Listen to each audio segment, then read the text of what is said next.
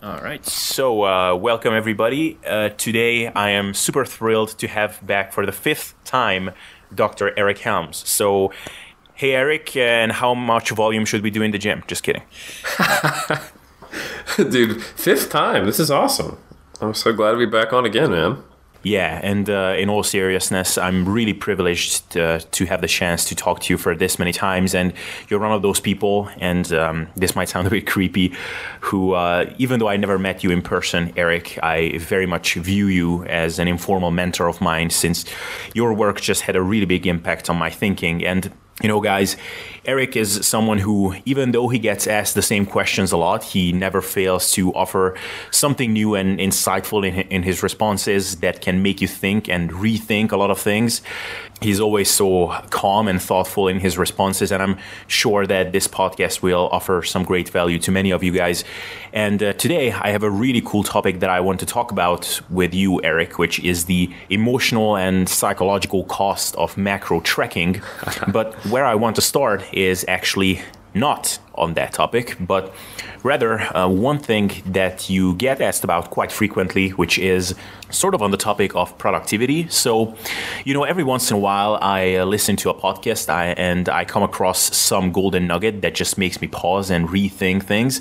And I heard a quote from you, which I'm actually going to read here verbatim because I thought it was a really strong point. Uh, so you said, you have to be incredibly busy to physically not have the hours in the day to get what you need done. What more often happens is that you're so drained that you don't have the energy to utilize the time that you have effectively to get what you need done. So, like I said, I think this was just a really powerful point that you made here. So, would you care to elaborate on this point a little bit? Yeah, man. And uh, before I do that, I want to say we need to rectify that whole we haven't met in person thing. And none of what you said is creepy. I felt honored. Um, so awesome. Thank you. Uh, yeah. So to address that quote, you know, I, I, was thinking about while you while you read it back, I was finding that I agreed with myself, which is good. That means I haven't, you know, totally changed my mind or I wasn't smoking crack that day on that podcast. But um, I was reflecting back to when I did my my first master's in the states and that was when I was probably the most physically busy I've ever been um, because I was attempting to save enough money to actually get out here to New Zealand to do the rest of my graduate work. And I was a full time student finishing my master's. Um, I was in the middle of my 2011 contest prep. I was doing extra work to save money, like I mentioned. So I was teaching 30 hours a week at a personal training college and I was also a full time 3DMJ coach, and I had I think somewhere between uh, 30 and 40 clients, and that many reports per week that I had to respond to. Um, and I was busy to the point where I was using my cardio as my time to study for my master's. So I had I would choose my what cardio I would do in the gym based on what could hold my textbooks, so I could uh, read the chapters I needed to read. Um, and uh, I basically my free time consisted of uh, going to the gym to train, which I did for about eight hours a week, um, and then. Uh, which I guess is not free time for, for, for competitive bodybuilding. That's not really free time, but uh, that's that's some of my time was spent doing that, um, and the rest of my time was spent hanging out with my wife for the most part, uh, and just trying to keep my my relationship alive. And we would basically get two to three hours uh, per night of watching, uh, you know, Netflix and eating dinner and that was pretty much my only social life. Um, it was also fortunate that she competed in 2011 as well. Uh, she was dieting down to a lower weight class for powerlifting. And she also, while she was down there, she got pretty damn lean, decided to do uh, her probably one and only figure show she'll ever do. Um, so we were able to do cardio together, train together, uh, and then have those probably two hours a night where we were uh, you know, watching watching Netflix, and I was eating a huge salad, and she was also eating some similar diet food, but um, but there was nothing else left. And um, even then, I, I, was able to have that relaxation time, have that social bonding, um, and and get to the gym also, which I think think is pretty important because I think a lot of people um, that that's where this comes up in the topic of fitness is whether or not they have time to get to the gym or have time to do these things. Um, but I, I, had to be very careful, really, to manage my energy. Um, and it was very, very low that whole time. To, and I didn't have the time anyway. But even then, I had leisure time. I had time to connect, and I had time to get done a lot of uh, different productive things. So I think that gave me a lot of perspective, and um, and getting through my my PhD uh, here in New, New Zealand, I, I, definitely had time to do other things. It was just I was so burnt out, and I think that's that's really what people mean when they say that they, they just can't fit anymore. And that's probably a good thing. Obviously, you don't want to go past that that point. Um, but uh, I think it, it's more pertinent to focus on managing your emotions and your energy than it is your specific uh, time in most cases. Yeah, and and I'm always like I obviously reading about productivity from actual like productivity coaches and authors that are writing about this topic is interesting, but I'm always more intrigued hearing about this from people who are not actually in that niche, but they are just uh, applying these principles mm. for themselves. So I'm, I'm curious, like, um, obviously you get asked this a lot, like, how does a typical day in your life look like? But what I actually want to ask instead is, um, like, how many, what would you say, like, how many product, pr- productive hours or in a day in your opinion that you can actually like use with full efficiency? Like if you look at your work day like obviously there are a lot of like chore things that you need to do. So maybe that's a better way of uh, framing this question. Like how many working hours are in your day? And out of those how many are those that are really like cognitively demanding and you need to use some of your creative juices and all of those things? That's a good question. So i think it varies day to day a little bit based on whether i just went through like a period of um, doing like deep work, like like writing a lot. Um, and this is it's good timing you're asking me this because I just finished the second edition of the Muscle and Strength Pyramids. Um, so I just spent a lot of time, um, you know, digging into research, reading it, getting updated information, thinking about uh, the structure and the information in the first edition, and then changing it and writing fully new chapters in some cases. Um, and I've been doing that since mid October. So basically, two, little over two months straight of um, of writing, and I would say four to six hours is is is what I can put in consistently day to day as far as actually doing productive, deep thinking, uh, critical thinking, writing, and um, creative work. Um, however, I think there are different types of productivity, and I think what I'm good at is being efficient with my time and knowing what I have the capacity for and what I don't have the capacity for. So, uh, for example, um, a podcast for me is actually quite easy. I'm an external thinker, uh, what I mean, or external processor is what some people say. And, and I, I kind of figure out things as I speak. Um, me speaking to you out loud is kind of the same way I think in my head. It comes naturally. I'm extroverted. Um, and of course, when I go on podcasts, I'm always talking about either things I know very well or myself. So they're, they're not difficult questions to answer. Uh, and its conversations are, are pretty uh, easy for me to do. So I think I give this impression that I'm always out there all the time, everywhere, uh, because I just say yes to most podcasts. I'm I'm happy to do an interview, and that that's a easy way for me to get good information out there consistently. And I do probably one to two a week. Um, on average. So that takes about you know hour, hour and a half of my time, uh, but very little energy. Uh, and I can start my day off like I am today at 8 a.m. do an hour, hour and a half long podcast, and then I just go right into my next my next uh, thing that I'm doing.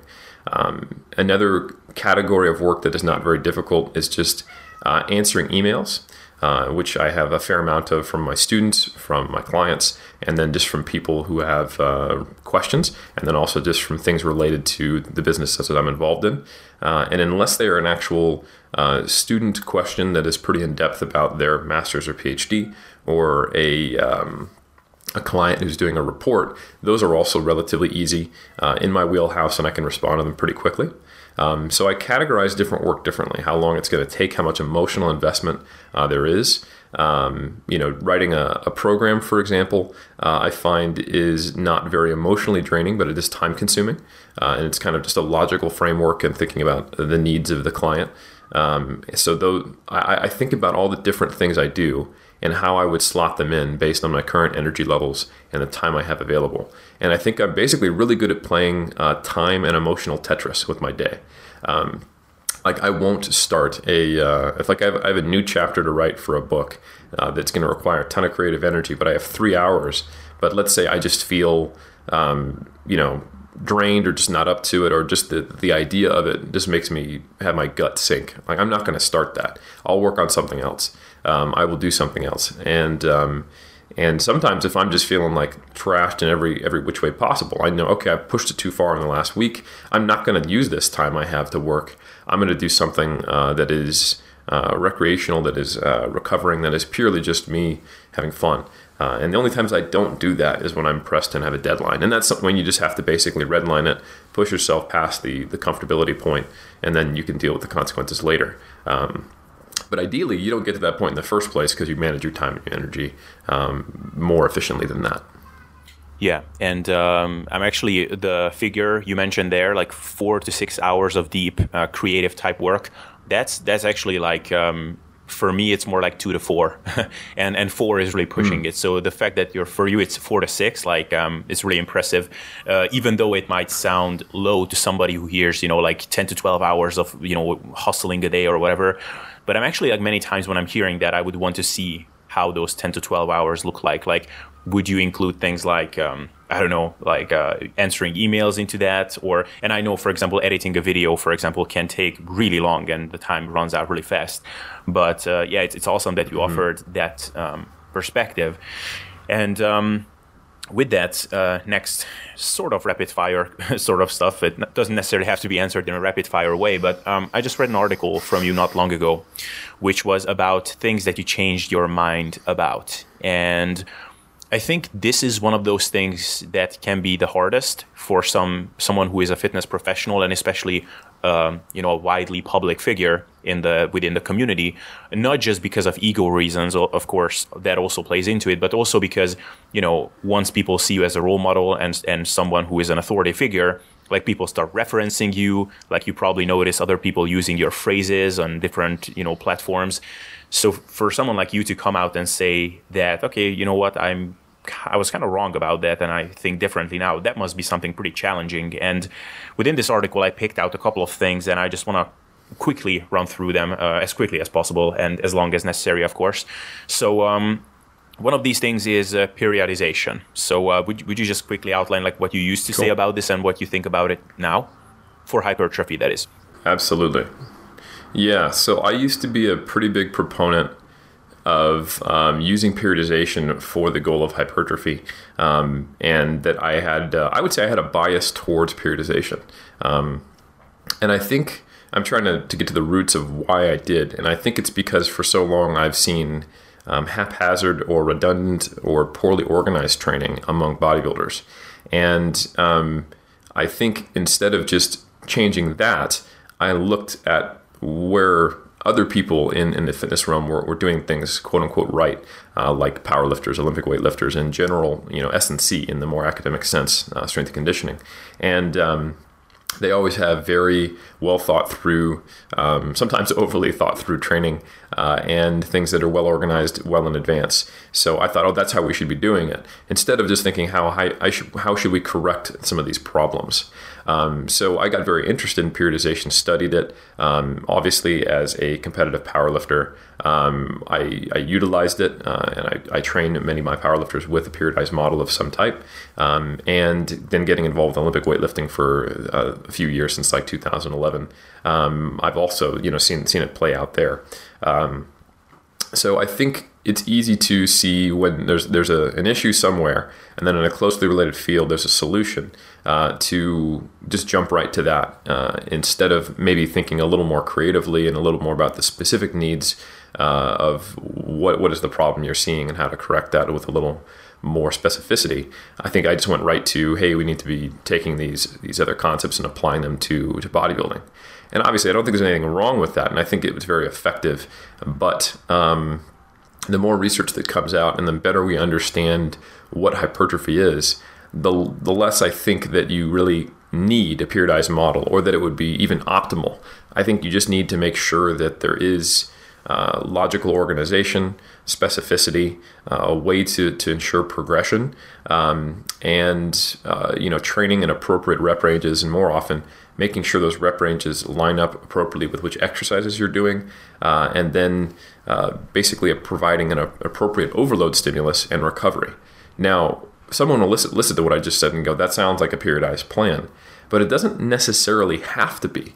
Um, so most periodized plans, you will see a change in the the number of sets or the number of reps performed and the manipulation of load and, reps and sets in some way over time. So, for example, a linear periodized model, uh, you might have uh, sets starting high and then getting lower, or reps starting high and then getting lower. While load goes up, it has this linearity to it in terms of volume decreasing over time and intensity going up.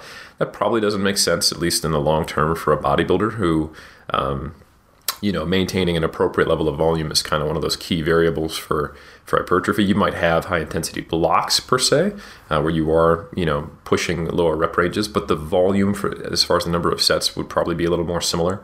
Um, you also don't necessarily need like an intensification. You don't really need a block periodized model either, although you can do it. Uh, if anything, you might have a daily undulating programming kind of approach where different days have different repetitions, but even then, it's not necessary. You might have a spectrum of rep ranges on every day you train. For example, you might be doing four to eight on squats, eight to 12 on leg press, and then uh, you know 12 to 15 on a leg curl or something like that, uh, matching the, the exercise with the different rep ranges. Um, and we have no data to suggest that um, any, any uh, like a, a, type uh, periodization is is better for for uh, for hypertrophy. And when you think about it outside of the terms of kind of the way I used to, which is periodization equals good, you know, which is kind of a simplistic way of looking at it. Um, if you think about it, all right, what what is required for hypertrophy? We, we need overload, and then we need progression over time, and then we need uh, to set things up and configure it in a way that allows recovery. Um, and you can achieve that without necessarily having, uh, you know, the tenets of, of periodization, uh, where you could identify what type it was. Um, you know, you, you can have all those different rep ranges. You, you can have progression. I guess you could call the deload part of periodization. So it, maybe it's this very loosely periodized or has elements of periodization, but you certainly don't need to have a, a highly structured periodized plan. You just need to manage stress and encourage overload. Right. Um, and actually, it's funny because um, I, have I've seen uh, uh, some videos of yours uh, earlier on when you were talking about sort of a, a linear uh, intensification over a couple of weeks. So, for example, you would do like three by eight and then three by six the next week with a little bit higher load, and then three by four, and then take a deload, and then repeat the three by eight with a bit higher weight what I was thinking about recently is like, is it that period periodization model that allowed you to progress in weight, or is it just the fact that you waited four weeks to put on five pounds on your lifts because now you're advanced and you need to wait for that long? Yeah, absolutely. Uh, a big part of um, like when I write about progression in the muscle and strength pyramids, and when I talk about it, a huge portion of that is just matching up the time scale you can expect to progress uh, either load or reps, uh, you know, with with with over time with the experience level of the um, the person training. So you know when I when I set up the novice progression, it's very simple. Next week when you repeat the same workout, go heavier, uh, or if it's an isolation movement, add reps. And then, like like you, the one you described, is kind of what I typically match up with intermediates, and that uh, progression results in every. If you take a fourth week deload, it results in every fifth week you're you're, you're doing the same reps uh, and uh, and same number of sets as you did four weeks ago with a heavier load. And if, you know if you don't need the deload, then it happens every four four weeks. So yeah, it's just matching up the time scale more appropriately. And then again, when I when I set up some of the advanced progression uh, models in in the book, uh, we're, we're doing that with a accumulation block of four weeks and an intensification block. So it's more like every you know six to twelve weeks you're trying to to to move the needle in some kind of quantitative way.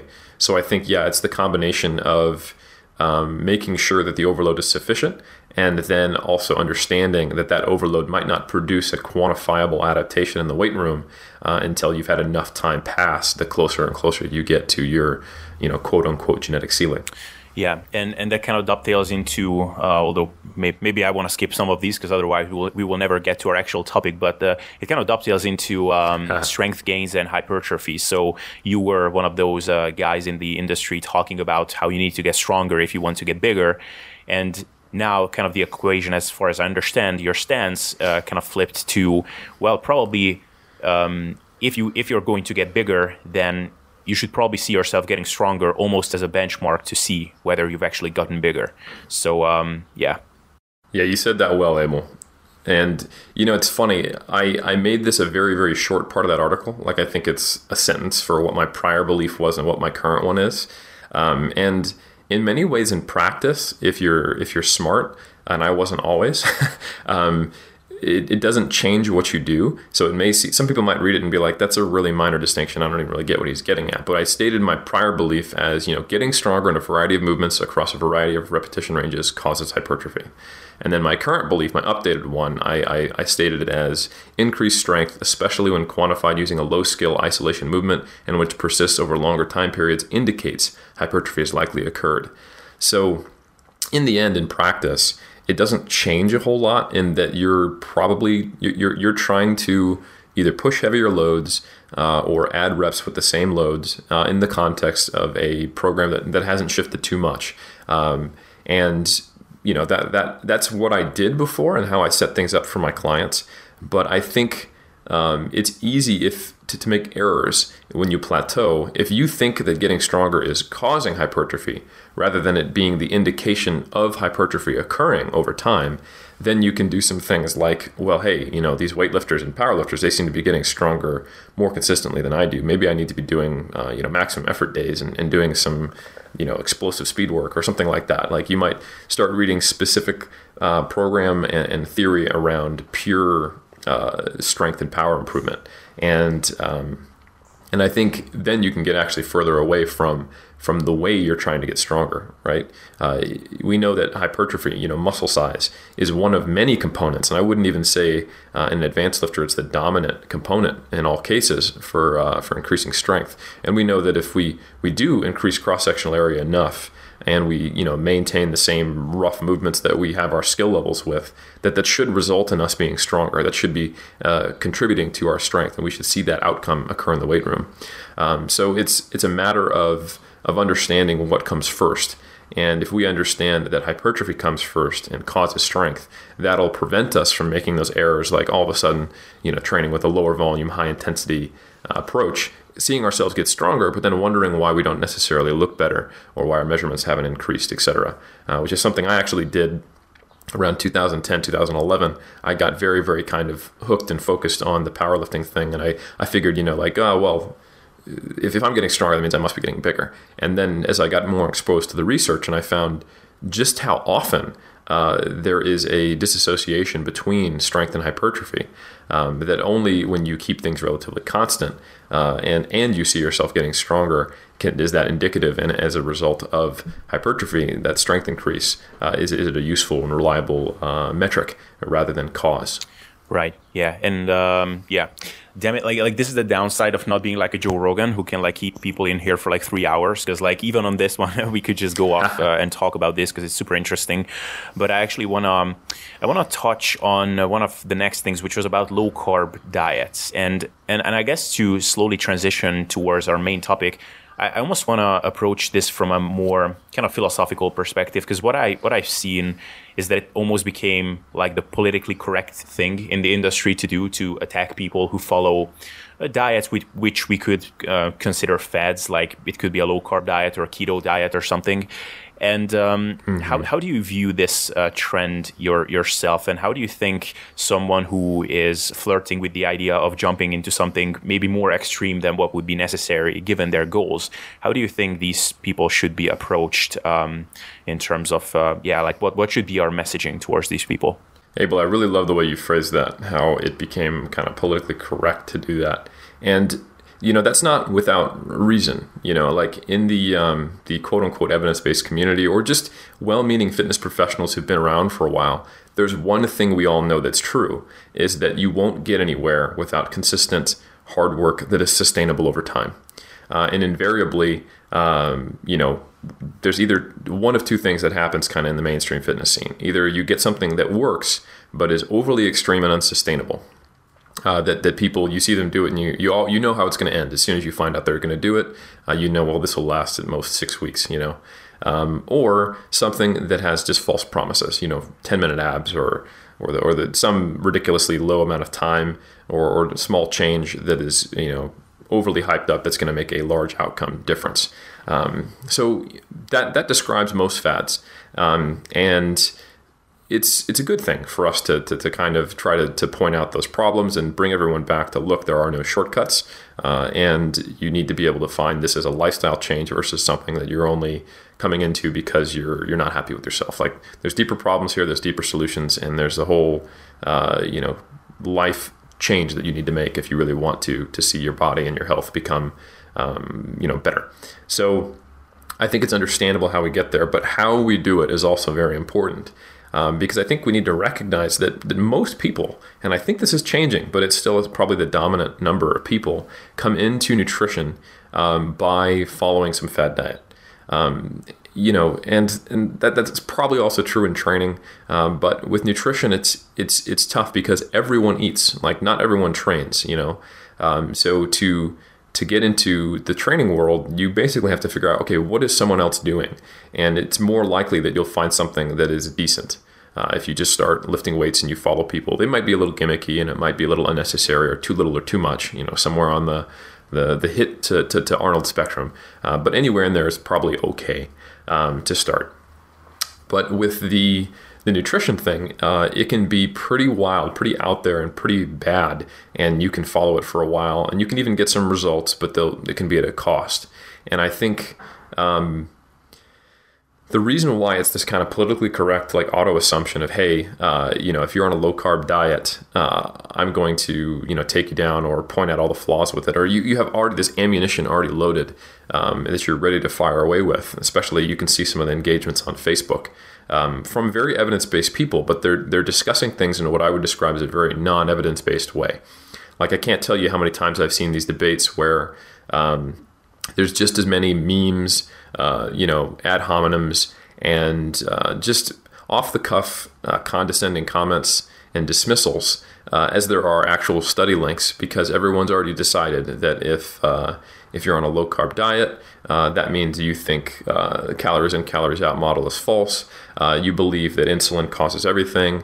Uh, you think that sugar is the devil, and you think obesity is caused by carbohydrates, and you don't understand uh, that glucose is actually the fuel in the body.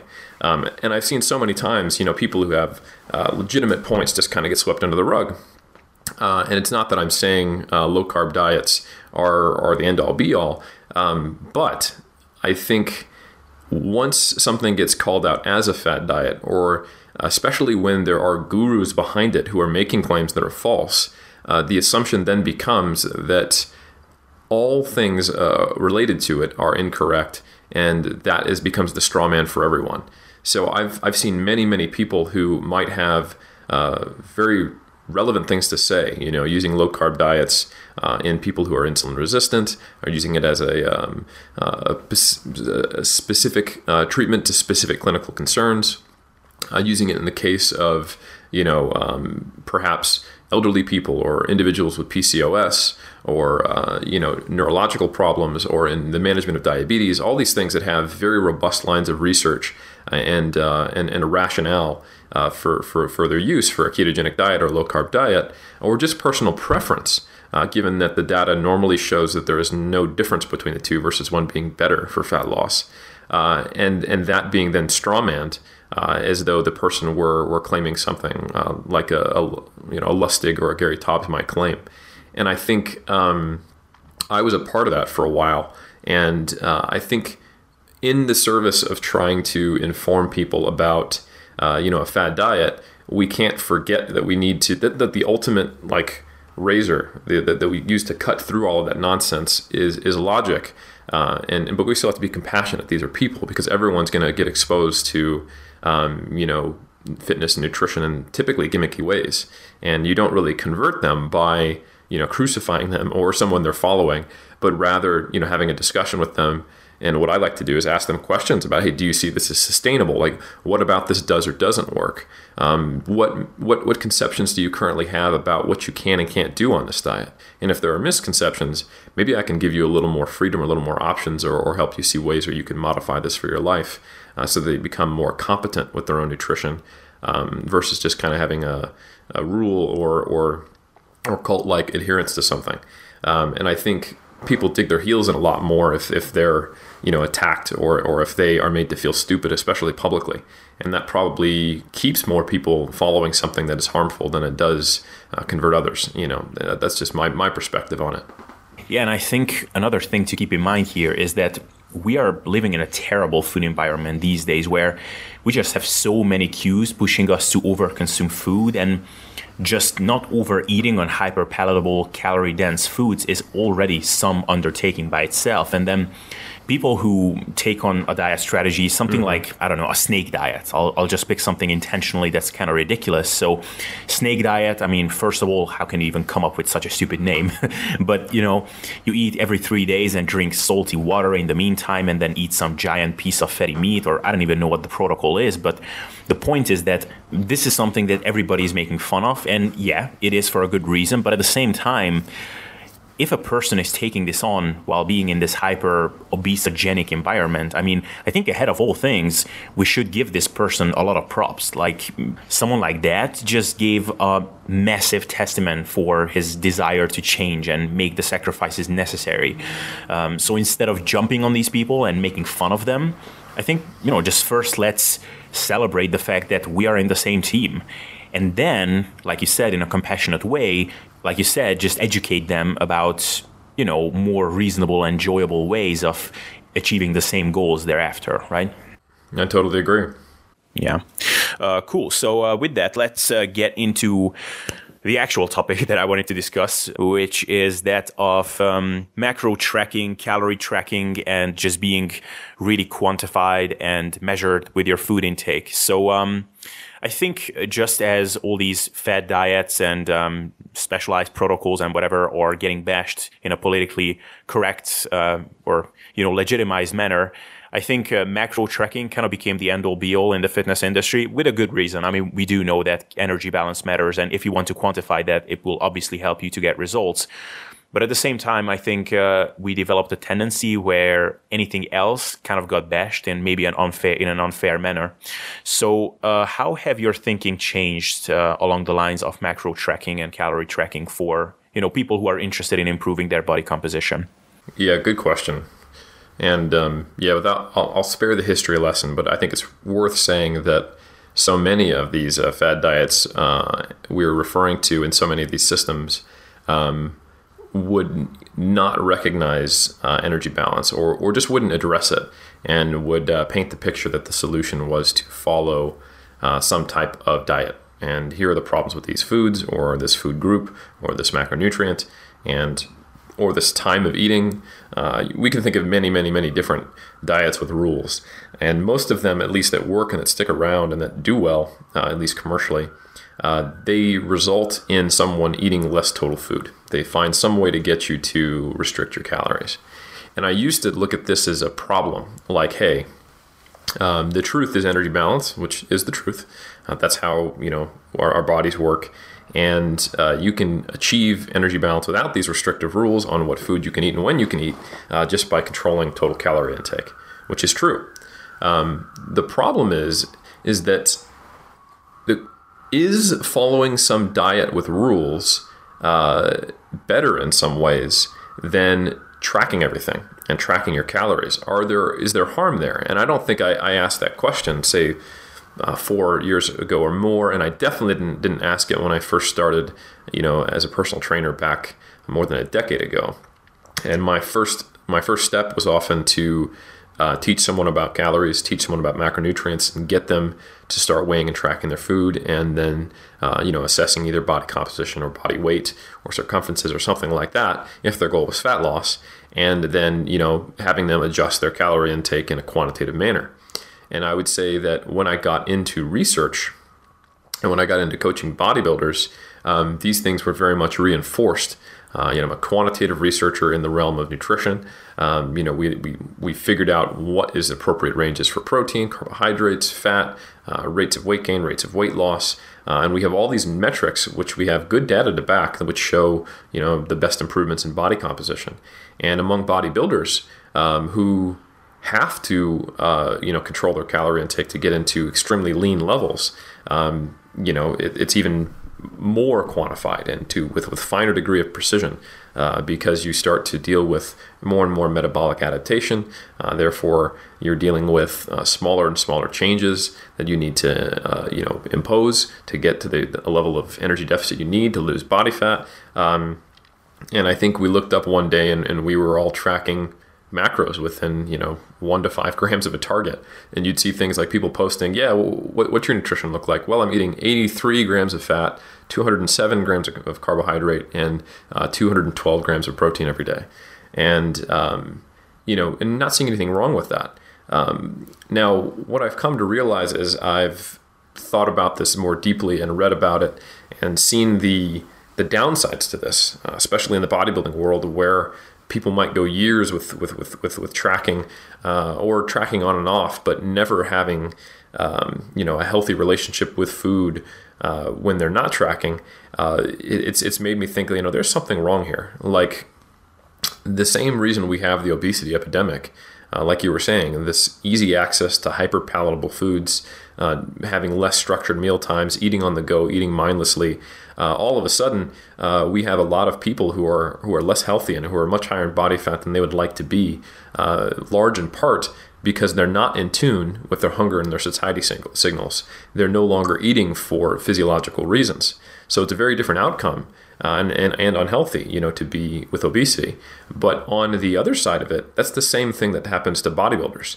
Um, you know they have to ignore their satiety and hunger signals to get in great shape and this sometimes results in uh, disordered eating after or even during the competition uh, where they experience periodic binge eating and what i would describe as, as, subclinical bulimia where uh, they are restricting calories and then unable to do it and it, they overeat uh, in the transition period after their, their show. You know when you hear someone say oh i blew my reverse you know, that, that's something you'll like that phrase gets thrown around all the time in bodybuilding circles. And what that means is that I was trying to control my calorie intake post show and slowly build it up without getting, uh, you know, putting on a lot of body fat quickly. And I had a, a binge blowout day, and then I tried to go back to the reverse. That prompted the next binge blowout day, and this eventually resulted in me in this up and down restrict uh, binge cycle where I actually gained too much body fat too fast, and now I'm, I'm disappointed with myself. That's bulimia. You know, make no mistakes about it. And um, other parallels are there as well, where you might have a, a bodybuilder in the off season who's, let's say, a male, and they're at 11 or 12 percent body fat, but they don't want to put a picture online, or they don't really want to see themselves in the mirror, despite looking better than 99.9 percent of everyone.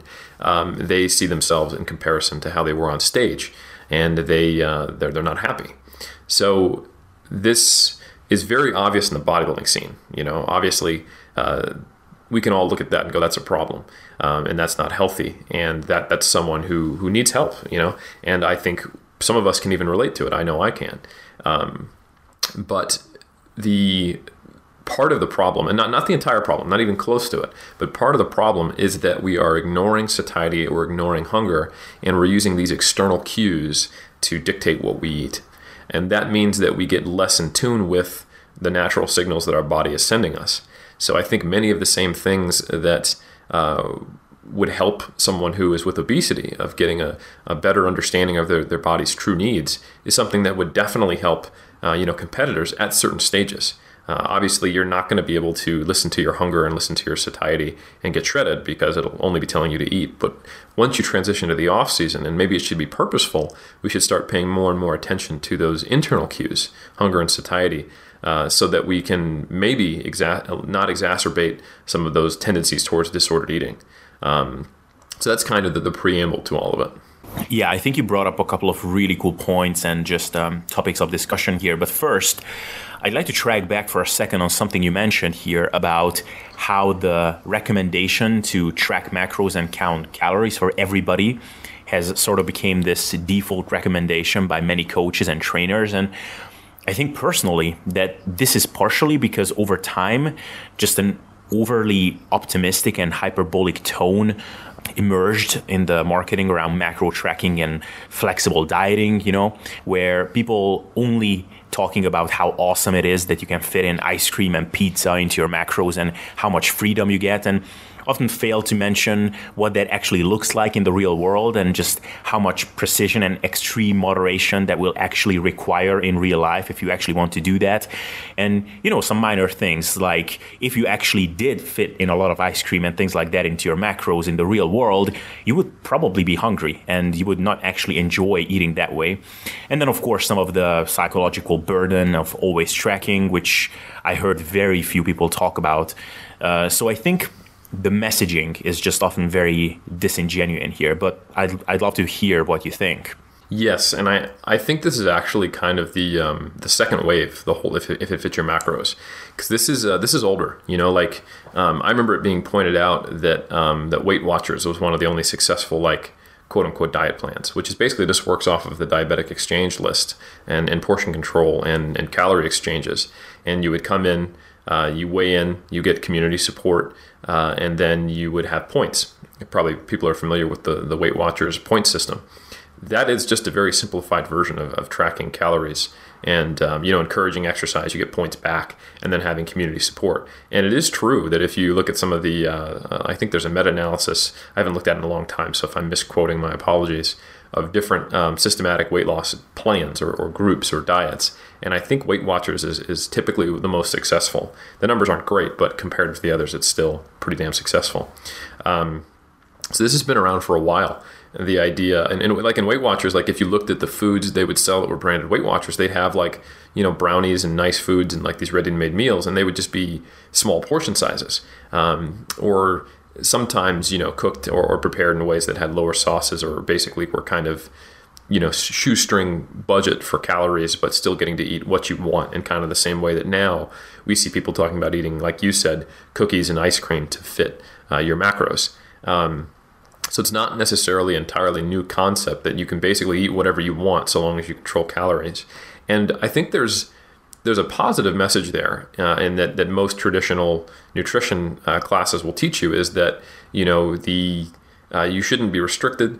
Uh, you should have flexibility in your your approach if you are trying to lose weight, and it's a matter of portion control. Like portion control is is not a new concept; it was around before uh, flexible dieting or quote unquote flexible dieting and if it fits your macros. But I think this is just kind of the, the new age version of it that was kind of influenced by the bodybuilding community, where it's even more tightly controlled than uh, you know the exchange list and just calories. But now we've got gram amounts of protein, carbs, and fat.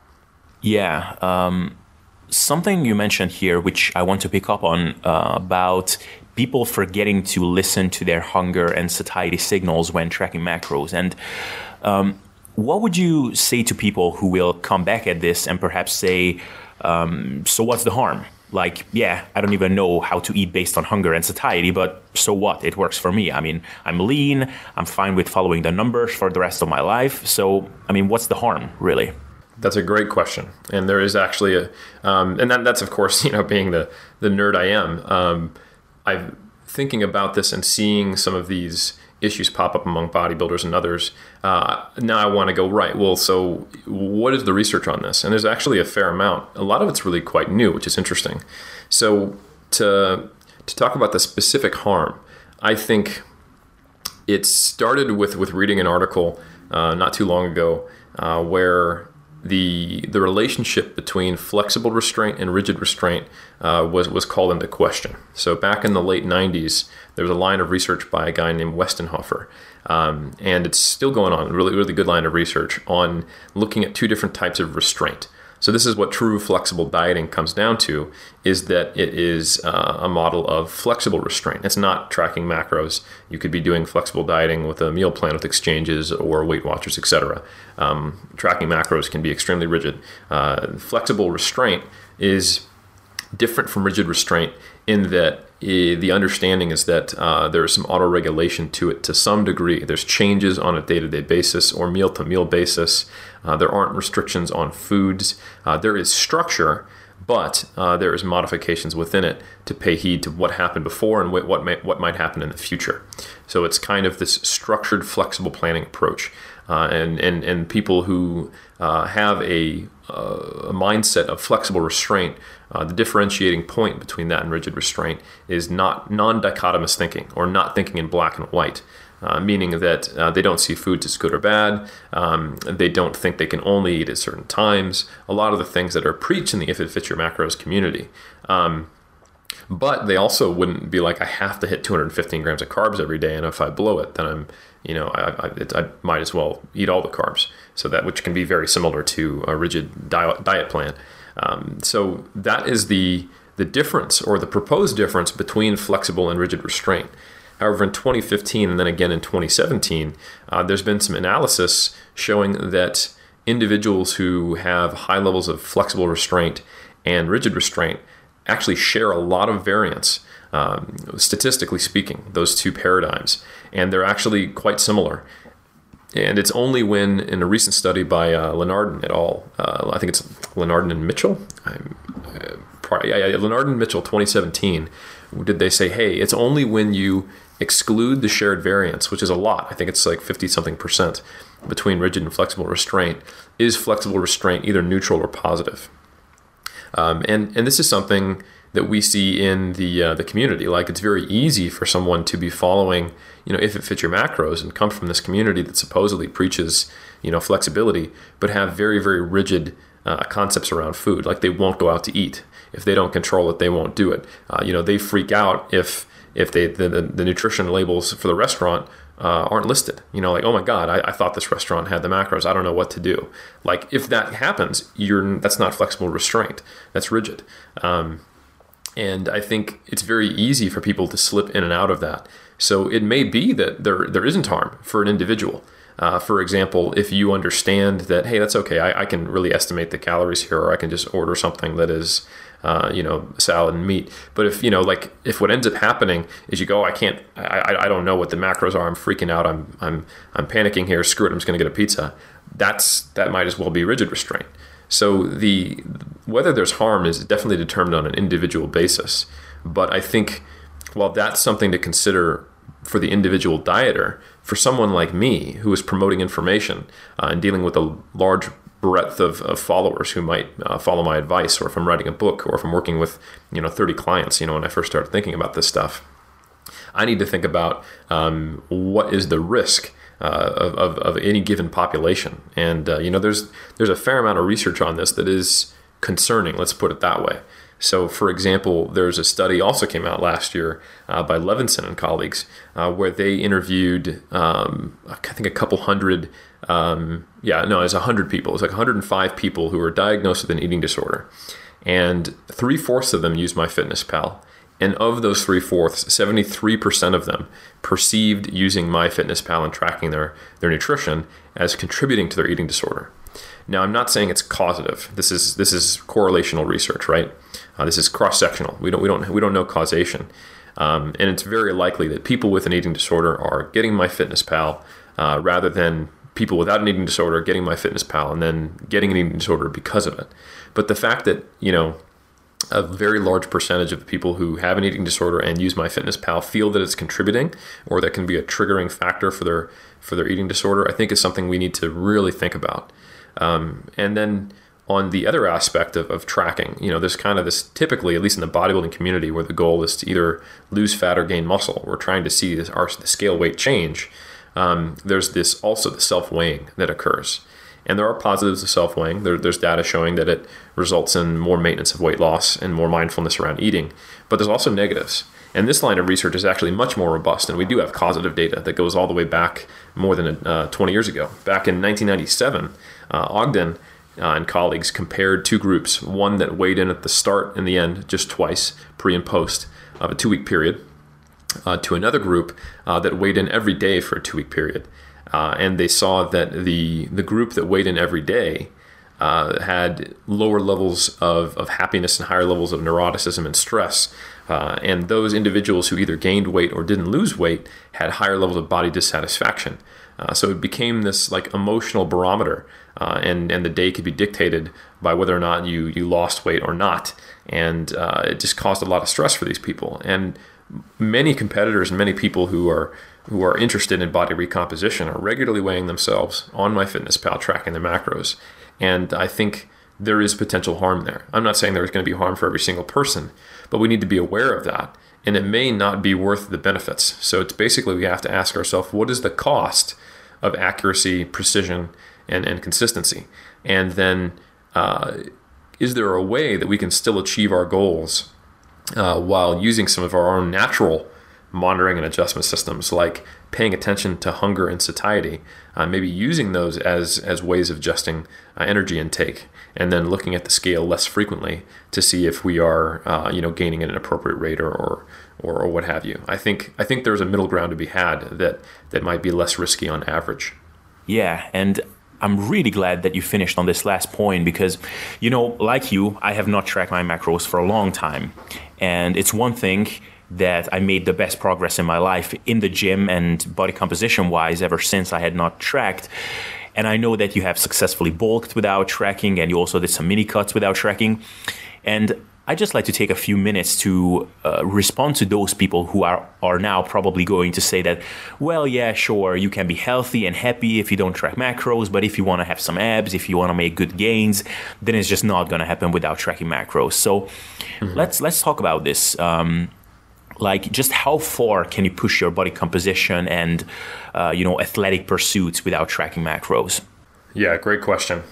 I think really it just comes down to um, so so first we have to just acknowledge that uh, a finely tuned aware person of their their own hunger and satiety signals is probably not going to gain weight unless they really just choose a lot of hyper palatable foods uh, that are you know low in actual uh, mass or, or, the amount of like space they take up. So your mechanical satiety would be low while you're taking in a lot of calories. That's like the only way if you actually pay attention to hunger and satiety is if you only choose very very calorie dense foods will you be uh, gaining a lot of weight and being overweight on average unless you just uh, tend to have a genetic profile that results in carrying a little more body fat than average um, but if you have um, adopted a, a, quote unquote fitness lifestyle to where you're active uh, you're you're performing resistance training, and your nutritional habits are largely influenced by doing by, by consuming like a higher protein, higher fiber, higher fruit and vegetable diet.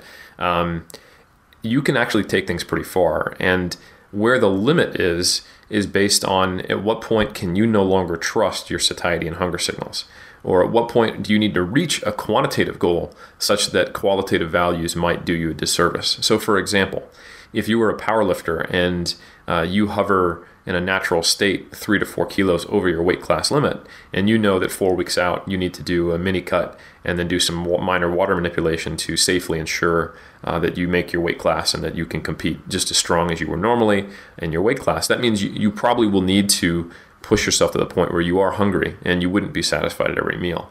And that's totally fine. And you probably also should weigh yourself to make sure that you actually meet that weight class cutoff. So for that four week period, you know, you're stepping on the scale a few times per week. You're getting on my MyFitnessPal, you're tracking, and then between competitions, you shift back towards your normal habits. I think there's nothing wrong with that, and I think it would probably be uh, risky and probably more stressful to a uh, you know a powerlifter to try to not step on the scale and just hope they made their weight class. Um, so that that isn't advised. Uh, another example would be if you were a fitness model uh, or a physique competitor, and the level of leanness required for you to either you know show up at the shoot or get on stage and be successful is something that will result in extreme hunger and uh, you know diminished signals of satiety. Well, obviously you can't listen to your satiety and hunger signals, but outside of that, you actually have a ton of options. Um, you know you you uh, you mentioned that I've I haven't been tracking macros for a while, and that's true. I haven't tracked macros since 2012, and I've uh, competed in uh, powerlifting, and I've just stayed in basically the weight class where I hover around. Uh, I have now this year done two different mini cuts. Uh, and I've actually gotten reasonably lean.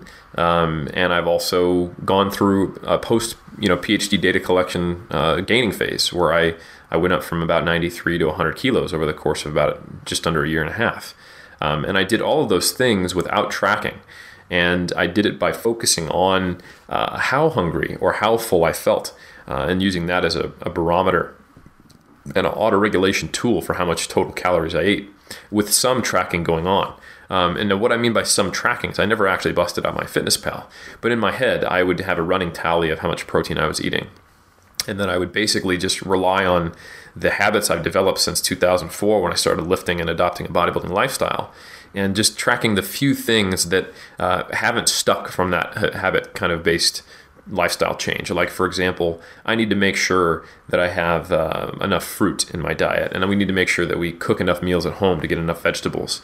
Um, um, and then, you know, just keeping a running tally of protein in my head and also getting enough fluids. So, something like we cook at home four times per week and at a minimum uh, for dinner. And then I also, every day, typically have a protein or Greek yogurt shake with two to three pieces of fruit.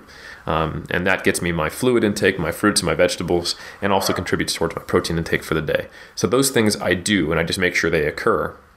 But the portion sizes at the meals when I sit down, like you said, uh, or when you know we go out to eat, or when I have lunch or whatever, are dictated by uh, hunger and satiety. And if I'm going through a mini cut, I simply just make different decisions, and I'm I stay a little more hungry all the time, or a little less full. And when I'm trying to gain weight, I make sure that I'm eating much more uh, calorie dense foods. I'm including more non quote unquote bodybuilding lifestyle foods. We eat out more frequently. I don't make as much of an effort to get in fruits and vegetables, which fill me up.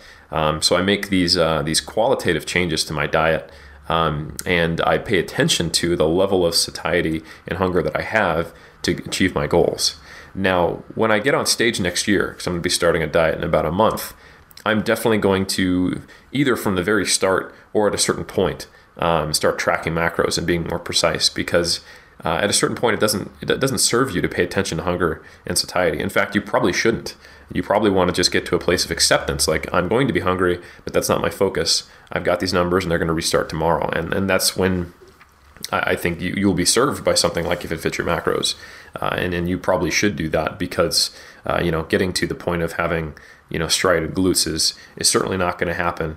Uh, in most for, for 99% of people uh, with with just kind of going by feel uh, and it would probably be better to to be a little more quantified yeah, I, th- I, think that's just uh, brilliantly said. And uh, I believe you put out a blog post maybe uh, a year ago, I think around the episode with Mike Israetel that we did on the bulking debate, you know, just to plug that episode, where you made a case for an auto regulated gaining phase and how eating based on hunger and satiety signals and just letting your calories go up and down and fluctuate across time because you're eating based on hunger and satiety signals can be better almost than putting yourself in a 300 calorie surplus and eating say 3500 calories regardless of whether you were sitting on your ass all day or you were running up and down and training hard because your surplus over time will be more accurate given your given your needs. So, um, do you want to touch on this a little, or I covered everything with the question?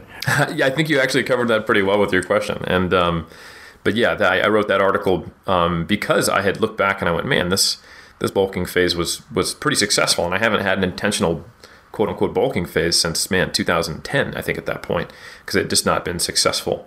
Um, I, I had gaining phases obviously, but intentionally trying to gain you know a substantial amount of weight you know more than a pound a month on average um, at, at, my stage of the game and having it work well and not having have tracked um, i think flew in the face of my own preconceived notions of, of what is optimal so i uh, yeah definitely. I think you summed it up well though that um, we have greater levels of hunger when we burn more calories and we have greater levels of satiety when we burn less so that we're, we're, we're regulating our energy system. And um, that, that is the natural state to be in when you are uh, paying attention to and eating for physiological reasons. So using those signals that your body gives you is can be a good idea, you know, and it will probably be more accurate than your guesses at whether you not you burn more or less calories in a given day. Um, and it is a free built-in built-in barometer that we all have as humans. So why not use it? Um, although that is easier said than done. The whole reason we have an obesity epidemic is at least in part uh, because we have become very disassociated with uh, physiological reasons for eating. Uh, you know, and this is unrelated to fitness. You might be have been told as a kid that you have to finish your plate before you can have dessert. Uh, you might have been told, uh, you know, as a kid that you have to eat your entire, you know, lunch or lunch bag when you go to work or uh, when, sorry, when you go to school. Um, you might have been in the military like I was, and you have, you know, five seconds to eat your entire breakfast for, for the entire basic training period. And now all of a sudden you find yourself always eating quickly and, and your hunger signals are always delayed a little bit, or your satiety signals, I should say. Um, you might be someone who goes to a restaurant and feels like, you know, I paid $30 for this meal. Of course I'm going to eat it all uh, versus, you know, leaving whatever's left Um, you might be someone who has to eat on the go and you're driving and you can't even think about the fact that you're eating. Uh, and it's just a way to get it in because you know you're supposed to eat. All these things that we have in modern society uh, encourage us to not pay attention to these signals. It's not just you know tracking macros like we do in the the weird little fitness community we're a part of. Um, so I think getting re- getting in touch again with those natural signals can be a very important lesson um, and just an important life skill really uh, that can actually serve a uh, an athlete um, because there's data showing that the more active you are, the more finely tuned your hunger and satiety signals are. It's actually the sedentary people who have a disassociation between energy intake and satiation. There's a good amount of data to suggest that um, you know athletes and you know like laborers and people who have a very high energy expenditure have a more finely tuned satiety response to meals, um, and, and and and they also have appropriate energy intakes as well. So I think this is something that is actually fits nicely with an athletic, um, you know, lifestyle.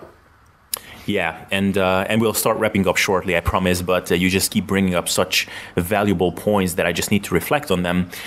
I think uh, when people bring up the obesity epidemic and the obesity statistics uh, to make the point of why eating without macro tracking is just a recipe for failure, I think I think that these people just don't realize how far they have come by investing into a fundamentally healthy fitness type lifestyle and resistance training and eating a high protein diet and a nutrient dense diet and just how big of a gap is there um, separating them from the people who unfortunately you know represent the obesity epidemic. And i think just you know logically if you pause for a second i mean when someone is eating 6000 calories a day of hyper palatable foods. I mean is it really the lack of macro tracking that is the problem here you know? Or maybe it's just a complete lack of control over their food environment and some serious psychological considerations. Uh, so, you know, that's one point. And the other point is um, I want to reiterate what you just said that perhaps, even for a contest prep, which I think is going to blow many people's minds, perhaps it can be a viable strategy to sort of eat ad libitum and without tracking macros down to a point where you can still manage it. So, maybe at the point where you're maybe 9, 10% body fat or so and that at that point at which point your hunger signals might be a bit too strong for you to eat without tracking and still be in a negative energy balance then transition over to tracking macros for the final phase of the contest prep. You made so you made a few good points there man. So um, yeah i think one thing i want to say is yeah it's very true that some people might be listening to this and going well the, the goals i have uh, like if i just listen to hunger and satiety i wouldn't reach them now, unless you're a competitor or a fitness model, I would challenge you right now to potentially change those goals uh, because that's not sustainable for most people. I can't tell you how many times I've consulted with people who are trying to get lean again for the 40th time, sometimes trying different approaches, um, being more rigid, and, and, trying to live with a level of restraint uh, that is inappropriate and that's not healthy. Like that's not a fitness lifestyle to be in a state that's probably you know relative energy deficiency. That, that's, that's that's a syndrome you know like that that's that's potentially harmful living with with a level of metabolic adaptation you know having irregular menstrual cycles etc you know so i think the way i often tell people you know how, how sustainable was a cut was once you have a few weeks after the cut is over if it's a you know non-competitive cut that's why i say weeks not months and you brought your calories back up uh, and you're you're eating a little more normally, uh, if you're still hungry, it's probably too lean. It's probably not sustainable. And that's how I, I gauge the success of like a recovery diet for competitors or a, uh, a shortcut for non-competitors, etc. So I think that that's the first thing is a lot of people might need to accept the fact uh, that the way they want to look is not necessarily that sustainable. However, like you just pointed out, um, you know, and a good example of this is um, I, I, did a local seminar here when Menno Henselmans was traveling. We spoke at Get Strength here in Auckland, and he shared how he used a ad libitum, which just means eating as much as you want, diet to, to for the maybe the first half of his contest prep, where he would just increase the the volume of um, low calorie foods that were uh, very filling. So he had a, higher fruit and vegetable intake, higher fiber intake, higher protein intake, and he had all of these habits that he would he would lean on that would uh, result in less total calorie consumption without actually tracking and without ever stopping himself and restraining himself. And uh, when looking when you look at the pictures, I would say he got exa- exactly to where you were you were saying, somewhere between nine to eleven percent for a male, and you know the equivalent for that for a female is is probably in the high teens uh, as far as body fat percentage. And I think that is very reasonable, uh, and that may be sustainable for many too. Um, and uh, but not all. I think some people are going to find that spot five or six percent body fat higher. Some might be even be a little bit lower. Uh, those, those blessed few. But um, I think it's there's nothing wrong with taking a more qualitative and quote unquote intuitive approach uh, to a point where you start to notice, man, I'm kind of always hungry. I like I'm looking at my broccoli and I want to eat even more broccoli, but I'm actually uncomfortable. Like you know, once you start get these weird, confusing signals and you become aware that um, you're kind of always food focused, at that point, uh, you, you probably should shift away from that that approach. But it's definitely doable, and I've seen people uh, get pretty damn lean. Um, perhaps not stage lean, uh, but a good a good chunk of the way there uh, without actually tracking. Yeah, uh, ex- excellent. And, you know, I'm really, really glad uh, you say this because I've been talking about these things on the podcast for a while, but it's very different for many people to hear it from me and hearing it from someone like you who has the experience as a competitor, as a coach, and also the scientific uh, credibility as a researcher. And I, I, just think that you helped more people with this than you would realize. Um, so, my final question to you, Eric, is you know, I put out a post not long ago about the things that have changed in my life ever since I stopped tracking macros and some of the things I mentioned in this interview as well. But I'd be curious if you reflect back on the times in which you were tracking macros and you compare it with the times and the several years in which you weren't, what would be some of the things and some of the big changes in your life that occurred uh, during these periods? I think the big one is just having less guilt and resentment. Um, I think I was able to work around it. A lot of people wouldn't even know that I was tracking macros, and I had a lot of, I think, probably positive behaviors that are good lessons for when you do have to track. Like I would typically, I would eat, eat as much as I wanted in some of my earlier meals in the day, and then just write down the weight and what the foods were, probably with some awareness of, of how far I could or couldn't take it. And then the only meal that I would like really plan out was my last meal uh, so that I would you know eat whatever's left kind of thing. Um, so I'd kind of auto regulate to a point, and then at the end of the day, I would I would uh, you know close that that line a little more uh, accurately. Uh, but when I was referring to the guilt and resentment. Um, if my, my wife wanted to go out to eat or a friend called us up or wanted to hang out or there was a holiday or something like that, um, I could most of the time make it work and I would estimate and, and, do that. But there were times like if it had been a few days in a row and then all of a sudden then a friend comes and calls me and I'm going, man, like my my weekly calories going to be too high or this is going to force me to just have a you know like mostly protein tomorrow or protein before bed or something like that. I would find myself feeling resentment and like when, when a, a friend calls you out of the blue and wants to hang out and take you out for a meal, the last thing you you want to feel is resentment. That's a good thing, right? Um, and uh, or or like thinking I want to go see a movie or, or, or, do a movie and dinner with my wife, but um, deciding not to do it because I feel like I haven't been in enough control on my diet. I think that made me realize like that's not good.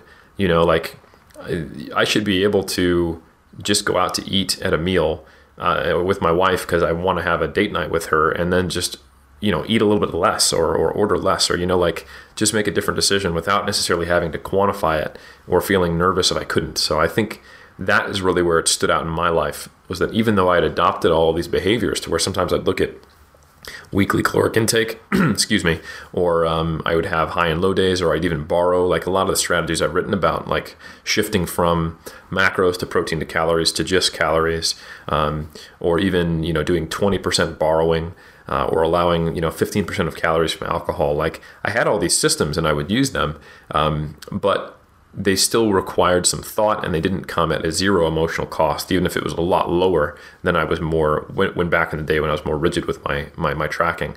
So being able just to to let go of all of that um, and just uh, in auto regulate a bit more uh, and learn that skill, I think has been very uh, positive for me and has resulted in a much net better life. And it hasn't cost me, I don't think, anything in terms of my um, my quote unquote gains. You know, before I left for New Zealand, my best bench was was lower than it is now. My best squat was, lower than it was at its peak. Um, my physique's better now, and um, mini cuts are easier now, believe it or not, without tracking. Um, and just in general, I have found that I can be more productive, and uh, it's just one less thing I have to focus on. Um, with all that said, uh, when it does come time to track again, I have a feeling it'll be kind of like a bit of a bumpy road and having to relearn a skill. Um, and so I think there's probably something to be said for when you do know that you will have to track. If you have a goal that doesn't line align with uh, paying attention to your satiety and hunger, you probably want to start a little early, a few weeks out, to kind of like relearn and reacquaint yourself. Like I probably am used to a, a, version of my MyFitnessPal that's that's multiple years old. So, you know, I probably used it before Under Armour bought it. So it, it'll be good to to kind of relearn that skill again. Right. Awesome. And uh, you know, listening to this. Uh, on the one hand, I needed to cringe, and on the other hand, it just made me feel warm and fuzzy on the inside because I had the exact same experience about the guilt and the resentment and almost feeling angry when a, a friend mm-hmm. reached out to grab some beer and a pizza. And I think these are the things that so many people experience, and yet so many of them will ever talk about it because it's not cool, it's not sexy to talk about this. And I think many feel embarrassed about these things, and probably many are also in denial when they are going through this in the moment.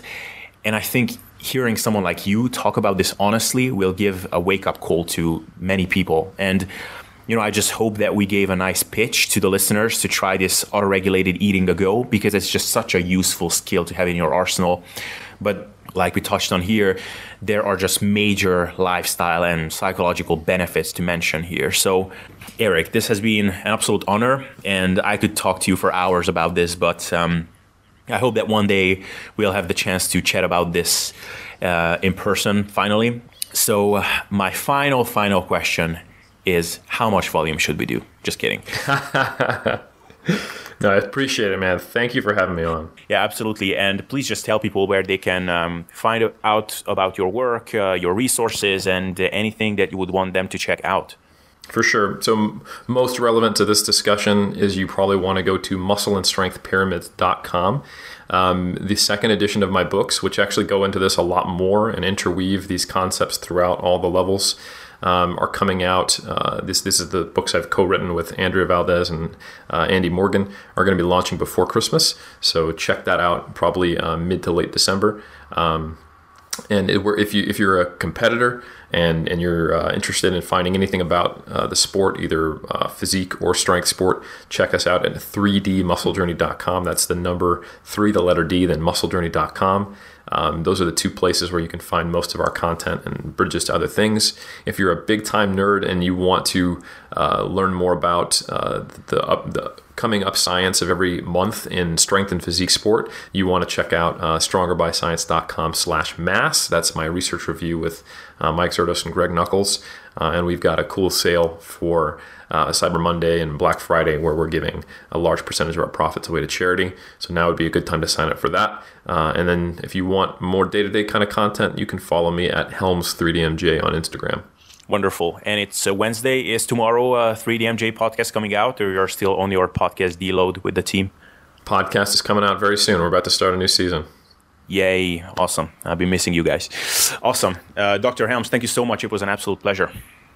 Hey, well, as always, privilege and a pleasure to come on. Thank you. Alright, guys, I hope you enjoyed this episode and liked what you heard. And if you did, then I think you definitely love our SSD training and nutritional course that we recently put out with Børge Fagerli. This program not only contains a 12 week phasic training program that you can use to time efficiently and safely build the best body you can, but also gives you 4 plus hours of video lectures about managing your nutrition and lifestyle to not only look good, but feel and perform optimally. And besides this, you will also be getting some really awesome bonuses like Børge Fagerli's MyoReps and Zero Carb ebook. So if this sounds interesting to you, then go ahead and check out sustainableselfdevelopment.com. And of course, to not miss out on future episodes like this, subscribe to the podcast and you'll be up to date on everything we'll be putting out. So thank you for hanging around up until now and see you next time.